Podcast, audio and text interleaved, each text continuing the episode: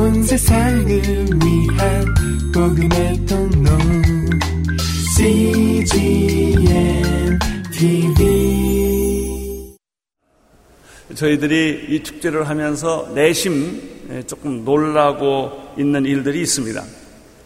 예전과 달리 어려운 때 3천 명이 넘는 분들이 사전 등록을 이미 다 끝냈다는 것이죠. 어, 저희들이 사실 우리 한국의 예약 문화가 없기 때문에 어, 이번에는 당일날 오는 분들은 어, 이 본당에는 참여하지 않기로 결정을 했습니다. 그러나 일주일 전에 이미 3천 명이 다 등록금을 내고 등록을 완료를 했습니다. 저희가 이런 것을 보면서 무슨 생각을 하게 됐냐면 사람들이 참 리더십에 목말라 하고 있구나.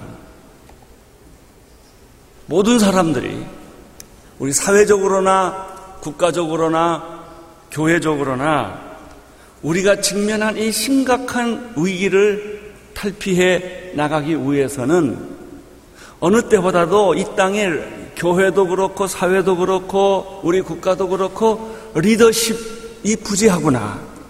이런 목마름, 이런 갈증들이 화산처럼 우리 안에 폭발하고 있는 것이 아닌가 그런 생각을 했습니다.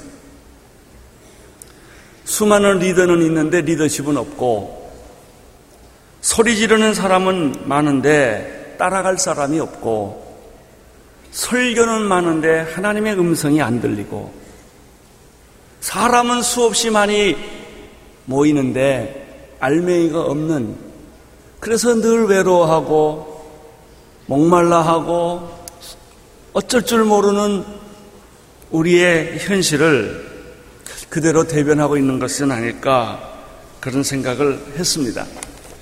왜 교회는 많은데 세상은 안 변할까?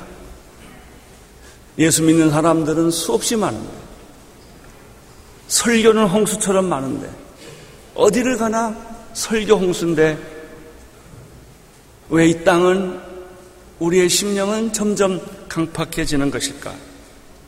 과연 우리가 따라가야 할 지도자는 누구이며, 우리가 추구하는 리더십은 어떤 것일까? 이것을 다시 한번 심각하게 반성하고 재조명하고 우리를 다시 추스려서 모든 거품과 군더더기를 다 빼고 정말 주님께서 하나님께서 원하시는 그 리더십의 자화상을 우리는 스스로 물어야 할 때가 된 거예요. 당신은 과연 리더인가? 우리가 리더의 위치에 있는 것만은 사실입니다. 기업체에서나 학교에서나 직장에서나 교회에서나 누가 봐도 당신은 어떤 책임 있는 자리에 있는 계신 분들이 책임 있는 결정을 해야 될 뿐인데 과연 우리의 리더십의 자화상이 주님이 원하는 대로 하나님이 원하는 대로 바른 그런 영향력과 변화를 추구하고 있는가 하는 질문을 이 플라그인 축제에서 던지면서 성경적인 리더십, 성, 예수님의 리더십, 우리가 정말 추구해야 할 그 리더십의 핵심에 우리가 모두가 여러 강의를 통하여 여러 사람들의 기도를 통하여 토론을 통하여 접근해 보고자 하는 것입니다. 우리가 먼저 이 아침에 생각하고 싶은 것은 예수님의 리더십입니다. 저는 예수님의 리더십을 세 가지로 어, 요약하고 싶습니다. 첫째는 예수님의 리더십은 두말할 것도 없이 섬기는 종의 리더십이었다 하는 것입니다. 왜 수많은 사람들이 예수님을 따르는가? 그가 지배하는 리더십을 가졌거나 그가 남을 조종하고 남에게 명령을 내리고 그리고 높은 위치에 올라서는 분이셨다면 아무 누구도 그를 따르지 않았을 것이다. 예수님은 이 세상에 오셔서 약자들, 병자들, 약한 사람들까지, 귀신 들린 사람들까지도 섬겨 주셨다는 것입니다. 마가복음 10장 45절에 인자에 온 것은 섬김을 받으려 함이 아니라 도리어 섬기려 하고 자기 목숨을 많은 사람의 대성물로 주려 하려 함이라 라고 말씀하셨습니다. 분명히 예수님은 죽기 위해 오셨고 사랑하기 위해 오셨고 발을 씻어주기 위해 오신 것은 우리가 익히 잘 아는 사실입니다. 예수님의 리더십의 그 포인트에는 자기 포기가 있습니다. 자기 희생이 있습니다. 자기 절제가 있었습니다.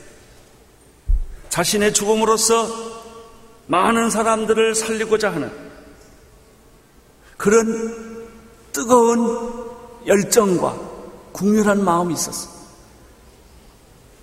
예수님은 자기가 이득을 보려 하거나 오래 살려고 하거나 권력을 가지려고 하거나 이런 모습은 찾아볼 수가 없습니다. 제자들의 발을 씻어줌으로써 선생이 종의 학생의 발을 씻어주는 사장이 직원들의 발을 씻어주는 목사가 교인들의 발을 씻어주는 그런 모습을 예수님은 친히 보여주셨던 것이죠. 예, 수님은 요한복음 15장 13절에서도 사람이 친구를 위하여 목숨을 버리면 이에서 더 큰 사랑이 없느니라 라는 말씀을 하셨습니다. 그러면서 예수님 말씀하셨습니다. 너는 내 종이 아니라 나의 친구다. 이것이 리더십입니다. 예수님에게서 발견하는 리더십이죠. 두 번째 예수님에게서 발견하는 리더십을 다 정리해보면 위탁의 리더십이 있었다는 걸 발견합니다. 예수님은 한 번도 자신의 의견을 말씀하거나 주장을 피력하거나 자신의 감정대로 행동한 적이 없었다는 사실. 배고플 적이나 피곤했을 적이나 사람들이 많이 몰려왔거나 인기가 있거나 없거나 예수님은 자기 주장과 자기 생각과 자기 아이디어와 자기 감정을 표출한 적이 없으십니다. 요한복음 17장 1절의 말씀처럼 예수님의 오로지 한 관심은 아버지 하나님의 뜻을 이루는 것이었습니다. 아버지여 때가 이르렀사오니 아들을 영화롭게 하사 아들로 아버지를 영화롭게 하옵소서. 여러분 신약 성경 전체를 훑어보십시오. 예수님의 말씀을 샅샅이 조사해 보십시오. 한 번도 예수님은 자기의 생각과 자기의 뜻을 이야기한 적이 없어요. 내가 이 세상에 한 것은 아버지의 뜻을 이루기 왔고 아버지의 마음을 여러분에게 전달하기 위해 왔다. 나는 아버지와 하나다. 이것이 예수님의 리더십입니다. 마태복음 26장 39절에서 예수님께서 십자가 지시기 전에 최후의 겟세만의 동산에서 기도하셨는데 그 마지막 기도가 무엇입니까? 아버지여 내 뜻대로 마옵시고 아버지의 뜻대로 하시옵소서. 할만하가던 이 잔을 내게서 멀리 해 주십시오. 많은 예수님의 결론은 내 뜻대로 마옵시고 아버지의 뜻대로 해달라는 얘기가 아닙니까? 예수님의 영적 리더십과 권위는 철저하게 하나님의 뜻을 이루는 순종하는 모습에서 예수님의 그 놀라운 어, 리더십의 실체를 발견할 수 있다는 것이죠. 세 번째 예수님의 어, 리더십의 실체는 역시 사랑과 희생이었다. 예수님의 계명 중에 최대의 계명은 요한복음 15장 12절의 말씀처럼 내 계명은 곧 내가 너희를 사랑한 것 같이 너희도 서로 사랑하라 라고 하는 거라고 말씀하셨습니다. 예수님은 사랑을 위하여 스스로 헌신했고 희생했고 대가를 치르셨습니다. 여러분, 대가를 치르지 않는 사랑은 사랑이 아닙니다. 우리의 사랑이 왜 이렇게 목마르고 공허한가? 대가 치르는 것이 없기 때문에. 얻는 것은 있어요. 누리는 것은 있어요. 그러나 내가 희생하고 대가 치르는 부분이 너무 없다는 것이죠. 사랑의 양은 많아요. 그러나 질이 없어요. 여러분, 재료를 아무리 많이 플러스 시킨들 그것이 무슨 숫자가 됩니까? 아무 숫자가 아니에요. 그 앞에 1이라는 숫자 하나가 필요해요. 그것이 희생과 자기 포기와 그리고 헌신이에요. 땀과 눈물과 피었단 말이에요. 사랑보다 더 큰 리더십이 없고 용서보다 더 큰 리더십이 없습니다. 예수님을 따르는 사람들을 보면 그가 살아생전에 따르는 숫자보다도 죽고 나서 따르는 숫자는 비교할 수 없이 많아요. 왜 그럴까요? 그가 떠나고 보니 그 영향력과 그 능력과 그 사랑과 그가 우리에게 베풀어 줬던 눈물이 2000년 동안 이것은 감동과 감격의 샘물이 되었기 때문에 그렇습니다. 그러면 성경에 보면 사도행전 예수님의 리더십 세 가지를 제가 정리를 했는데 여기 기초에서 크리스천 리더십은 존재합니다. 하나님을 믿는 사람의 모든 영적 리더십은 이 기초에서 존재하는데 이거 말고 또 다른 것이 없을까? 저는 오늘 이 아침에 그 하나를 여러분에게 더 이야기하고 싶습니다. 그것이 사도행전적 리더십입니다. 우리 예수님의 리더십에 대해서는 많이 묵상을 했습니다. 그러나 과연 사도행전이 초대교회를 만들었고 기독교 역사를 탄생시킨 것이 바로 이 사도행전인데 그리고 사도행전은 끝나지 않는 미지의 장인데 과연 사도행전에 나타난 리더십은 어떤 것일까? 사실 거기에 나타난 인물들은 바울은 위대한 인물이었지만 그 당시에는 그렇게 유명했거나 영향력을 미친 사람이 아니었어요. 그럼 바울이 죽고 나서 서신도 발견되고 어, 그리고 많은 사람들이 그를 따랐지만은 사실 열두 제자나 사도들의 신분이나 그들의 영향력이나 그들의 삶의 스타일을 보면 그렇게 세상을 변화시킬 만한 사람들이 아니었음에도 불구하고 어떻게 사도행전적 공동체가 세상을 뒤집어 놨을까? 로마를 뒤집어 놨을까? 서구사가 기독교사라고 할 만큼 지난 2000년 동안에 도대체 어떤 어떤 그 리더십이 많은 그리스도인들에게 감동을 주어서 교회에게 영감을 주어서 변화시켰을까? 그 기초는 예수님의 리더십이에요.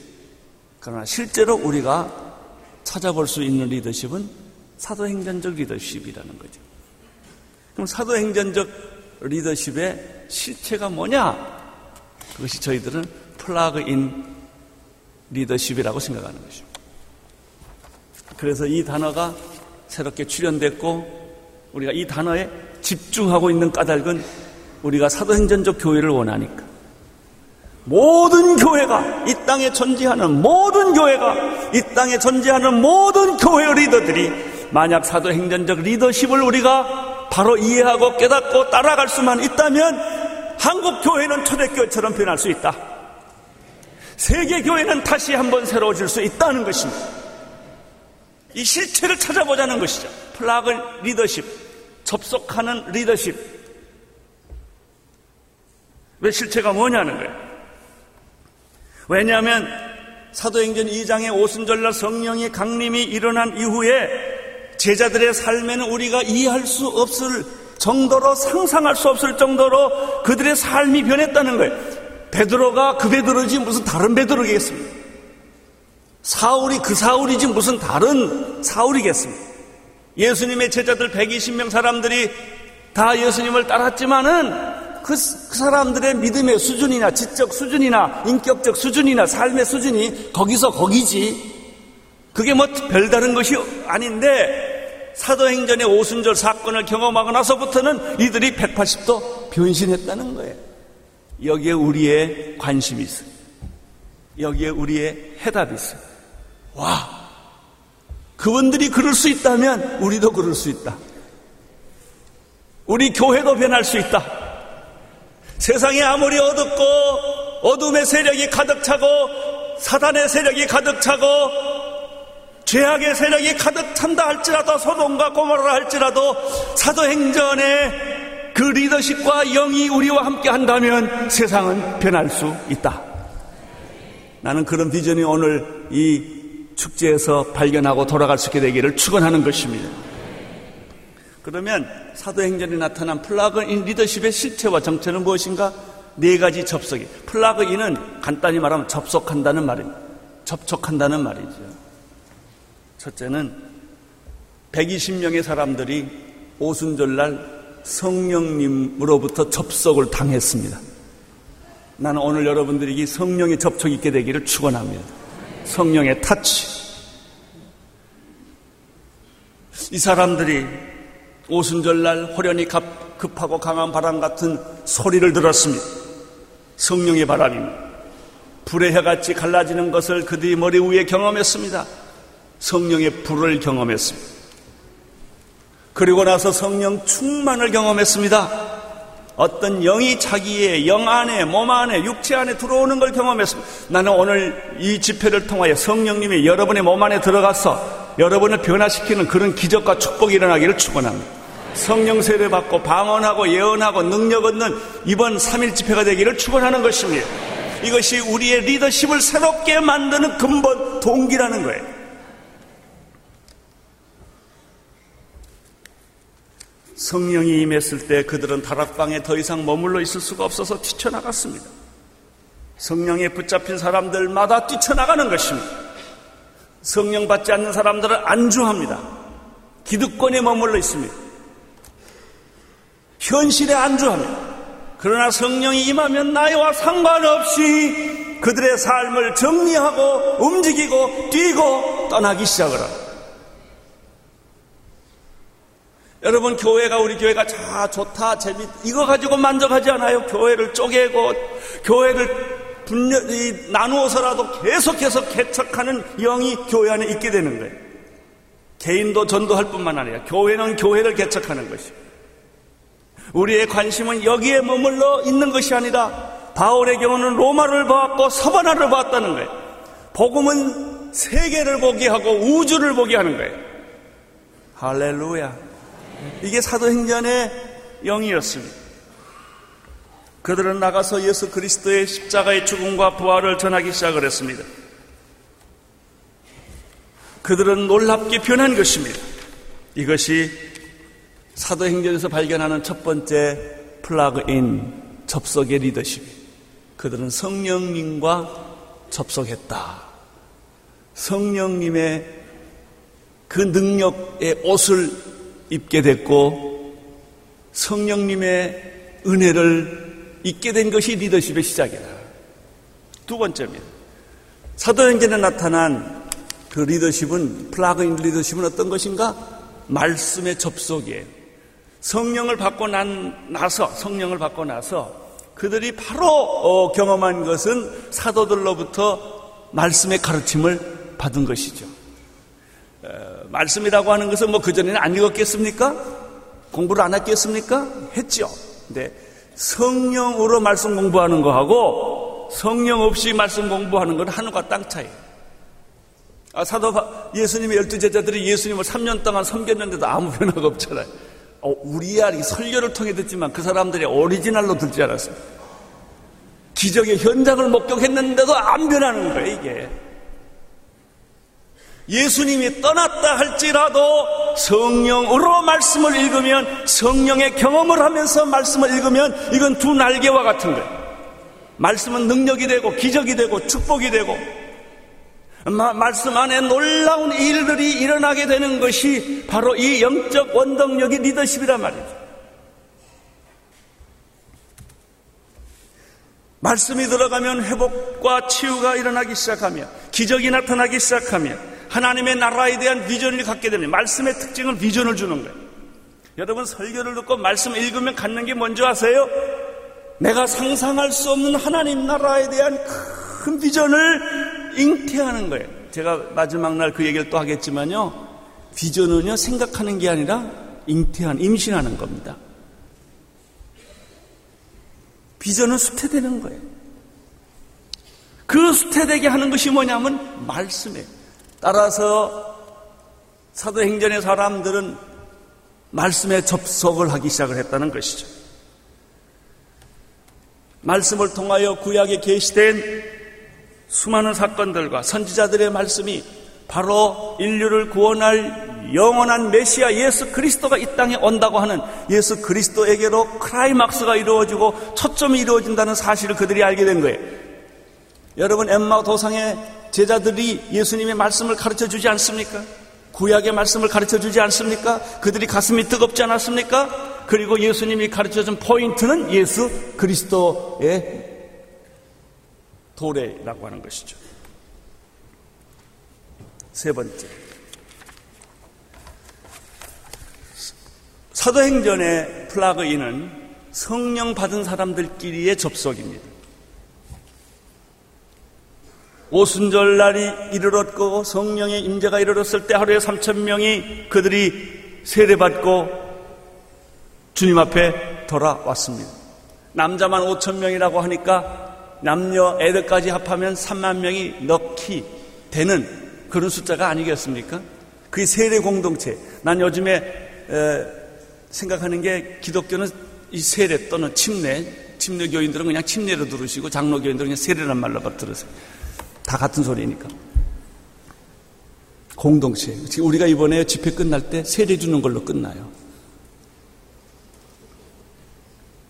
성령 받은 사람들끼리 접속이 이루어진 거예요. 그들은 떡을 떼며 교제하며 기도하며 서로 물건을 통용하며 모일 때마다 사랑과 용서의 기적이 일어나며 상상할 수 없었던 자기들이 지금까지 경험해보지 못했던 가정에서도 사회에서도 이 국가 제조 속에서 경험하지 못했던 새로운 하나님 나라의 세계를 그들은 경험하기 시작을 했어요. New Society. 새로운 사회. 그것이 교회입니다. 오늘날 우리는요, 교회 가면 하나님 나라를 경험하기가 몹시 힘들어요. 세상과 비슷해요.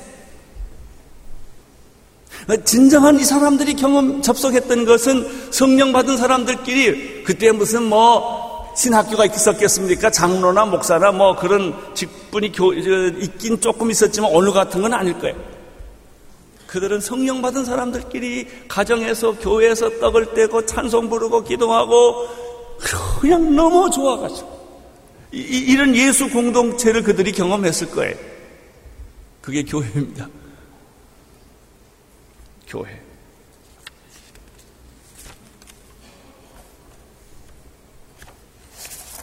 이게 사도행전적 리더십이에요. 이 사도행전적 리더십에서 그들이 예수 믿는 사람들끼리 성령 받은 사람들끼리만 만났느냐 그렇잖아요. 세상 속으로 들어가서 세상 사람을 만나기 시작을 합니다. 베드로는 고넬료를 만났습니다. 전혀 다른 배경에서 자라난 종교적으로 다른 배경에 있는 사람들을 가슴에 품기 시작을 한 거예요. 그들은 사마리아와 유대 땅으로 가기 시작을 했어요. 핍박이 오니까 빌립 같은 사람도 흩어지기 시작을 합니다. 에디오피아 내시를 만나는 것이죠. 여러분 이 접속은 성령님과 접속하고 말씀과 접속을 하고 그리고 믿는 사람들끼리 접속을 하면서 교회가 만들어졌는데 이제 거기서 끝나지는 못하고 이제 이 사람들이 흩어지기 시작을 해서 고네르를 만나고 에티오피아 내시를 만나고 그리고 중앙아시아 일대로 흩어지기 시작을 했던 것이죠. 전혀 복음을 알지 못했던 사람들, 이방 종교에 있던 사람들, 유대 종교에 있던 사람들을 막론하고 누구를 막론하고 이 사람들은 파도처럼 밀물처럼 전 세계를 휩쓸고 돌아다니는 일이 생기기 시작을 한 거예요. 그게 사도행전 13장부터 28장까지 일어나는 바울의 1차, 2차, 3차 전도 여행이 아닙니까? 한 번 가지 않고 두 번 가고 두 번 가지 않고 세 번 가고 그것도 모자라서 제수의 몸으로 로마로 들어가고 로마 가는 것도 모자라서 그는 그 로마를 지나서 스페인의 미지의 세계까지도 이 복음을 들고 가고 싶어 하는 이런 일들이 그런 접속들이 일어났단 말이죠. 이것이 사도행전적 접속의 전부예요. 나는 오늘 한국 교회가 이 네 가지 접속이 일어나기를 원하는 것입니다. 성령님과 접속하십시오.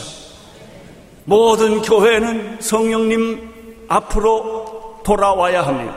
성령님을 강조해야 합니다. 성령의 역사를 강조해야 합니다.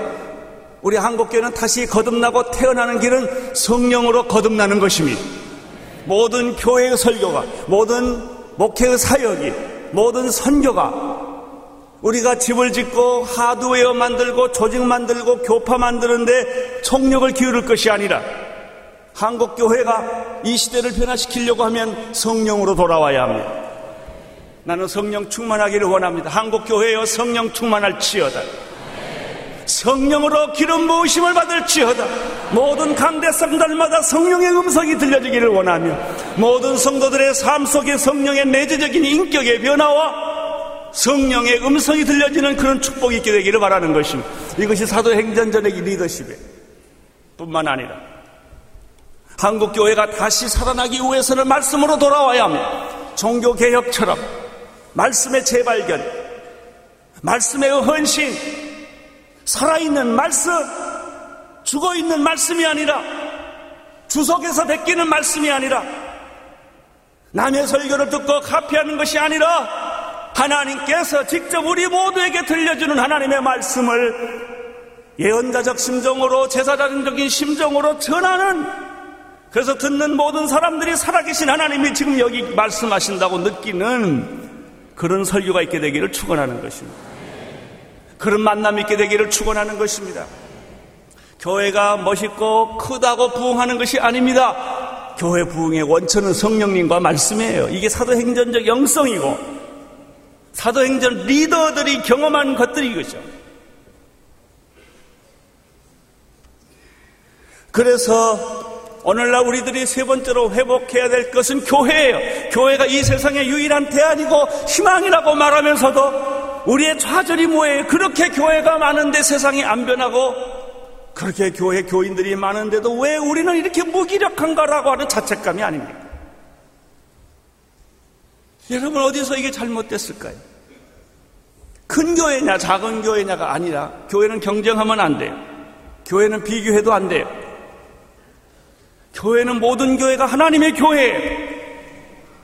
피로 사신 교회라 말이죠. 큰 교회건 작은 교회건 정말 교인들끼리 성령 받은 사람들끼리 접속하는 교회 한다는 것이죠. 성령 받은 사람들끼리 접속하는. 나는 그래서 이 축제가 너무나 의미 있다고 생각해요. 해외에서도 오셨고 외국인도 계시고 일본 분도 계시고 러시아에서도 오셨고 뭐 여러 곳에서 오셨는데 우리는 언어가 다르고 문화가 다르고 모든 것이 다 다르지만은 예수 그리스도는 한 분이시다 말이죠. 믿는 사람들끼리 서로 접속하는 거예요, 이게.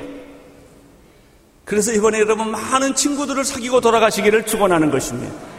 이 접속이 되면 능력이 나타납니다. 성령과 접속이 되면 능력이 나타납니다. 말씀과 접속이 되면 능력이 나타납니다. 교회끼리 접속하면 능력이 나타납니다.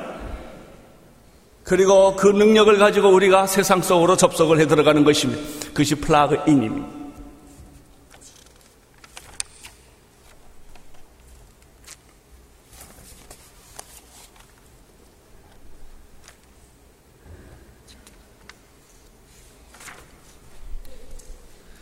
우리가 예수님의 리더십을 생각해 봤습니다. 사도행전적 리더십을 생각해 봤습니다. 이 사도행전적 리더십에 있어서 또 하나의 특징이 있습니다. 그것은 공동체 리더십이라는 거예요. 개인적 리더십이 있어요. 그 개인의 리더십이 탁월해서 조직과 사회를 끌고 가는 리더십도 있지만 사도행전적 리더십은 한 개인의 타고난 리더십이 아니더라고요. 물론 베드로와 바울과 스테반과 빌립 같은 걸출한 리더가 있었죠. 그러나 그 사람들이 그 개인적인 리더십이 초대교회를 만들었을까요? 아니에요. 우리는 스테반을 순교자라고 그럽니다. 빌립을 전도자라고 말합니다. 베드로는 유대인들을 전도 열심히 했고 바울은 이방인을 전도 열심히 했어요. 팀웍인 거예요. 우리가 제일 못하는 것이 팀웍이에요. 혼자는 잘하는데 같이 하는 것이 굉장히 서툴러요. 나는 이번에도 몇몇 교회들과 팀웍을 이룰 수 있는 게 나는 얼마나 기쁜지 모르겠어요. 제가 어저께 우리 대전에 있는 나준성 목사님한테 전화를 받았어, 급히. 예, 내용이 뭐냐면, 전주에 한 천여 명 모이는 큰 교회가 있는데, 그 교회 목사님께서 나준성 목사님한테 하시는 말씀, 우리는 2시 반에 예배가 다 끝나니까, 4시 예배는 나준성 목사님이 자기 교회 와서 예배를 인도했으면 좋겠다는 거예요. 아니, 그런 일이 있을 수 있겠습니까? 이 우리가 지금 청담교회나 예를 들면은 청량리 중앙교회나 뭐 예를 들면 은혜교회 같은데 우리 청년들이 같이 가서 팀워크 하는 것은 괜찮은데 이, 이, 이 여긴 또 달라요. 자기 교다 하고 목사님이 제 마지막 예배는 목사님이 와서 자기 교인들하고 우리 교회를 데려와서 같이 거기서 해달라는 거예요. 그래서 내가 와, 참 놀랍다. 뭐 그것이 어느 정도까지 열매를 맺어질지는 모르겠지만 이렇게 교회가 서로 팀워크를 하는 거예요. 리더십을 만드는. 네? 그래서 서로 서로 좋은 점들을 주고받는 거예요. 아, 내거 가져가고 싶으면 가져가고 그쪽도 필요하면 우리가 좀 가져오고 이 교회끼리 그런 매트릭스를 만들고 팀워크를 만드는 것이 바로 사도행전이었다. 이건 독특한 거예요. 우리는 개인의 리더십은 강하지만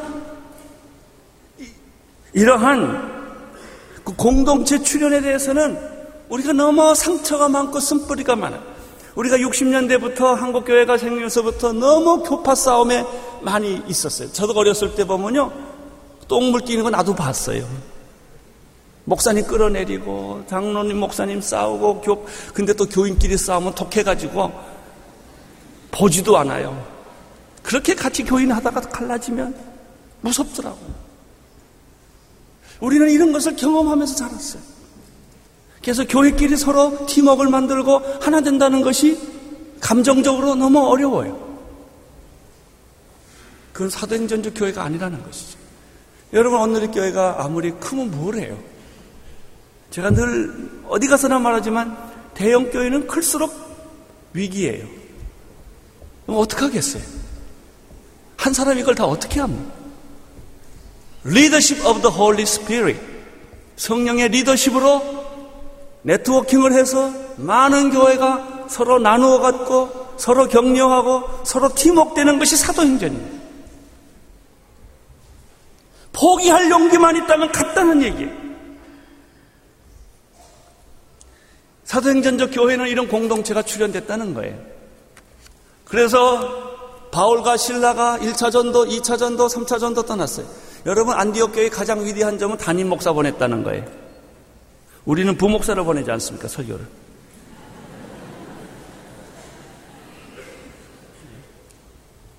그게 우리하고 안디옥 교회 차이점이에요. 여러분 주 안에서 내 교회, 내 교회, 내 교파, 내 교파가 어디 있어요? 하나님의 영광을 받을 수 있는 것이 중요하지 않겠습니까? 우리가 원하는 것은 denomination church가 아니라 kingdom church라고요. 하나님의 나라를 이루는 교회. 서로 협력하고 서로 팀워크를 만들어서 우리가 한 지역을 변화시키는 게 중요하죠. 예? 그 도시를 걸어가게 만드는 성시화가 중요한 이게 사도행전적 컨셉이에요. 한 선교사도 다른 교파가 다른 두 교회가 같이 팀워크를 해서 할 수 있으면 얼마나 좋겠어요. 이런 영적인 리더십 이것이 우리가 사도행전에서 발견하는 리더십이었다는 것이죠. 나는 그런 회복이 우리 한국 교회 있게 되기를 간절히 축원하는 것입니다. 사모하는 거예요. 주님 그런 일이 가능합니까? 주님 그런 일이 가능합니까?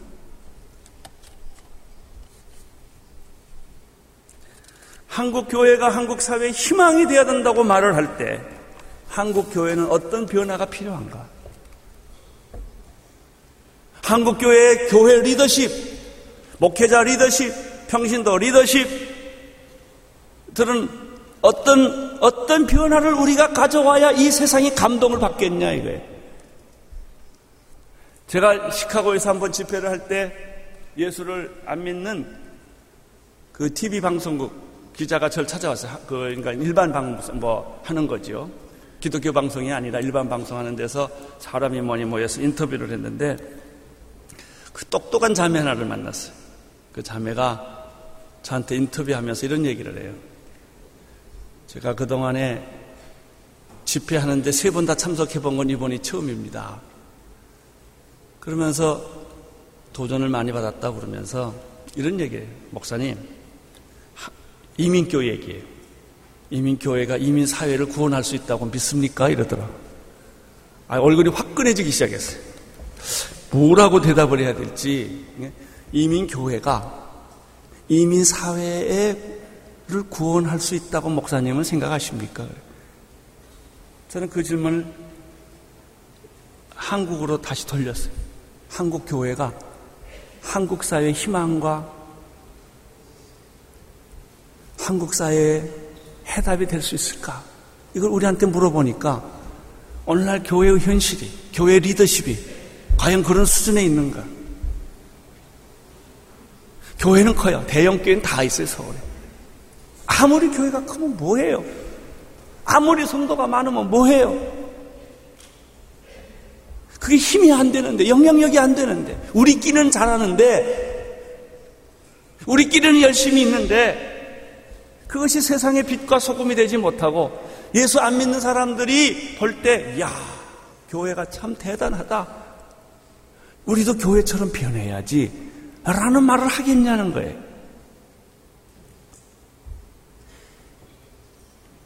저는 사도행전적의 리더십이 성령의 매트릭스라고 생각합니다.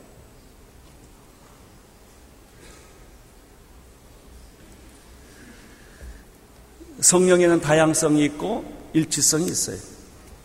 교파와 교단의 벽을 넘어서서 동양과 서양의 리더십의 벽을 넘어서서 목사와 장로의 성직자와 평신도의 갈등의 리더십 갈등을 넘어서서 모던과 포스트 모던 시대의 사람들의 벽을 넘어서서 인정과 여성과 국가와 문화의 벽을 넘어서 지역 간의 갈등과 계층 간의 갈등과 세대 간의 갈등과 인연 간의 갈등을 넘어설 수 있는 것은 성령의 매트릭스예요.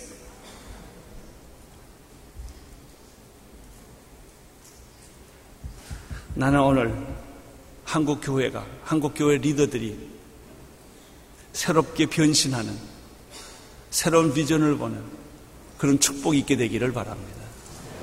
확실한 것은 한국 교회가 한국 사회를 살려야 된다는 것입니다. 모델이 되어야 된다는 것입니다. 그럼 우리가 이념 갈등, 정치적 갈등, 이런 현실을 많이 보면서 과연 교회는 어떤 모델을 저분들에게 보여줄 수 있을까? 예수 믿지 않는 세상의 많은 사람들이 교회를 보면서, 야, 저게 희망이다! 라고 말할 수 있을까? 나는 그 해답이 사도행전에 있다고 생각을 합니다.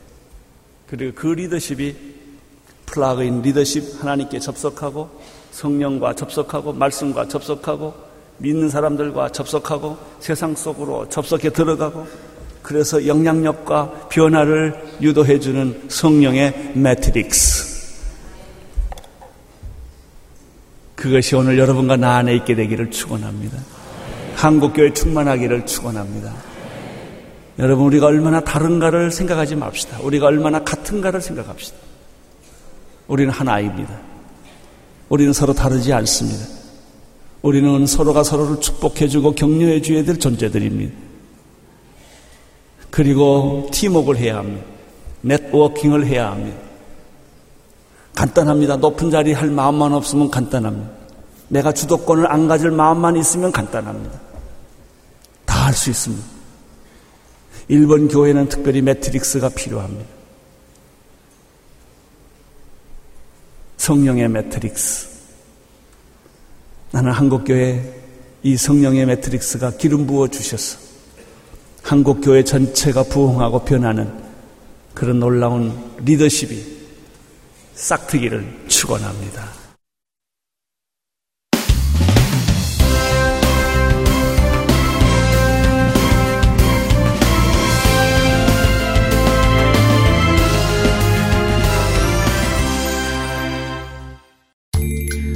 세상을 위한 복음의 통로. CGM TV 온 세상을 위한 복음의 통로. CGM TV